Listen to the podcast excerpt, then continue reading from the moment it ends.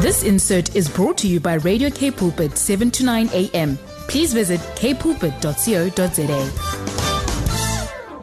you know, to, to do those two things in a row, uh, yeah, you can't be all together there, you know. Well, yeah. you did it. I mean, was that- great, it's- Brad. it says It some- great. It says something about your mentality, though, and your physical prowess. I mean, and the fact that you're brave. I mean, there's. I can only think of good things to say about this. You might think it was stupid, but for us looking from the outside in, I mean, you chose to do it, and you did well, and you finished both, and you're still smiling, and I mean.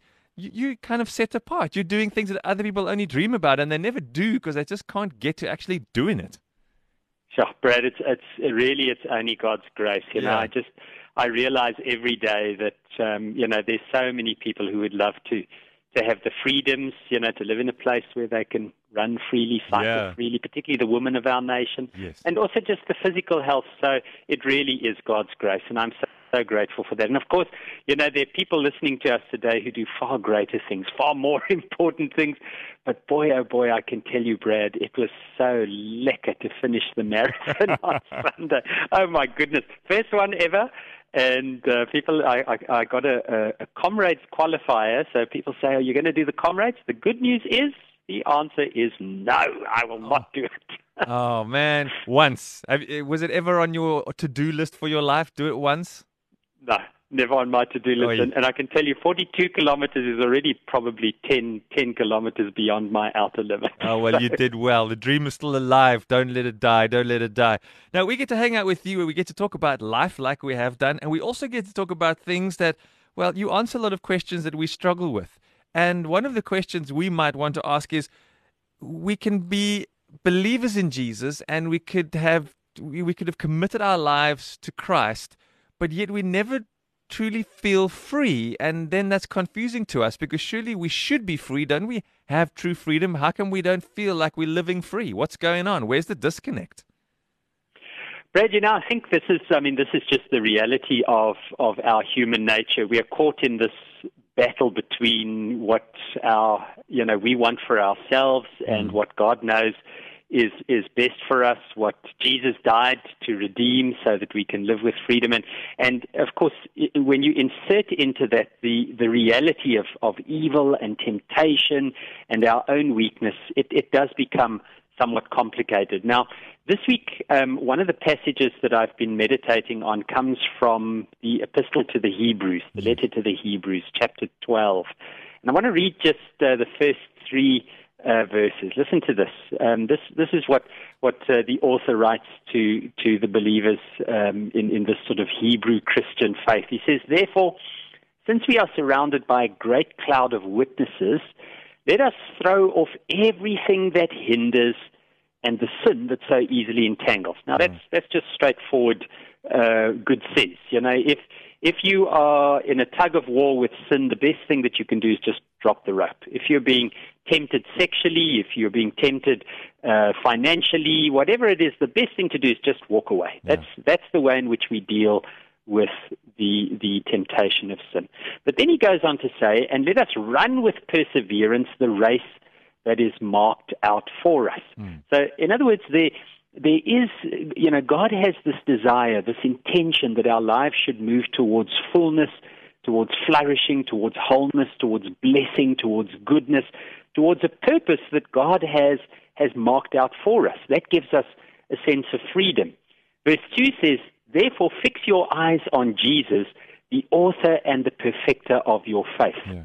For the joy set before him, he endured the cross, scorning its shame, and sat down at the right hand of the throne of God. Consider him who endured such opposition from sinners so that you will not grow weary and lose heart. Now, the thing that strikes me about this is that, that little bit in verse 2. Fix your eyes on Jesus, the, the author and the perfecter of your faith. I read a beautiful uh, little story um, about uh, an, an, an, an Indian uh, musician, Yes. uh, Rabindranath Tagore, who, who tells the story of having a, a violin string uh, on his kitchen table. And he says, I have this violin string on my kitchen table. It's free to move in any direction I like. I twist one end and the other end responds. So it is free. but it's not free to sing. Oh. So I take it and I fix it into my violin, I bind it, and when it is bound, it is free for the first time to truly. And he goes on to say, you know, the Christian life is a little bit like that. The first time in our lives that we will become truly free is when we bind ourselves to Jesus. When we say, Jesus, you are the author and perfecter of life. You are the one who created me. You know me better than I know myself. You understand the context in which I live so much better. And so, what I want for my life, for the lives of those I love, is not Mm. my will, but your will be done. So, Brad, today's just a little bit of an encouragement to say, you know, if, if we're facing that internal sense of unfreedom, perhaps it's, it's time to say, Jesus, I want to grow closer to you. I want to be bound more closely to your will. This is this is so, and we've spoken about things being counterintuitive when we look at what the word tells us to do versus what the world tells us to do. The idea of being bound to anyone makes com- it speaks completely against what the world would say freedom is all about. And many people choose to not become believers in Jesus or not to give their life to Jesus because they feel that'll bog them down. I mean, how many times in your life, because I've heard it in my life, I can only imagine how many times you've heard it over the years uh, Dion, of people saying they they rather want to go out and, and have fun first before they give their life to Jesus, as if that's the true freedom that they want, and then they're going to be bound to Christ, and well, that's going to mean a life that is very far from fun. But they've never met you, so they don't really know what they don't know that what's possible. But but uh, I'm sure you've heard that before. This idea of being bound to anything speaks against what the world uh, thinks freedom is. Braden, that's I think that's the that's the, the, the challenge that we face. In you know, it's, it's one of the, the principalities and powers that live in the air of our present age. Mm. Is is this notion that somehow um, individual freedom, personal freedom, is the highest ideal that we can have. Now, certainly in South Africa, I, I can I have great empathy with that because of our history Yes. Uh, the history of subjugation and abuse. People people are naturally critical of any system that would say we, we should be bound, that our freedom lies uh, in anything other than ourselves. But Brad, I, I just ha- you know I, I can just testify to the fact if I had to live only by the power of my own hands and you know the, the the little bit of intelligence in my own mind, I wouldn't get very far. You know, the God who created us, the God who looks upon us in love, the God who, who speaks everything into being and holds everything in being, that's the God who says, if you would just bind yourself to me, I will give you the kind of freedom that you could never even begin to imagine. And, and so I think it is that choice between being the violin string that lies on the table or the one that's, that's uh, strung into the violin. And I think, I think it's time to choose the latter.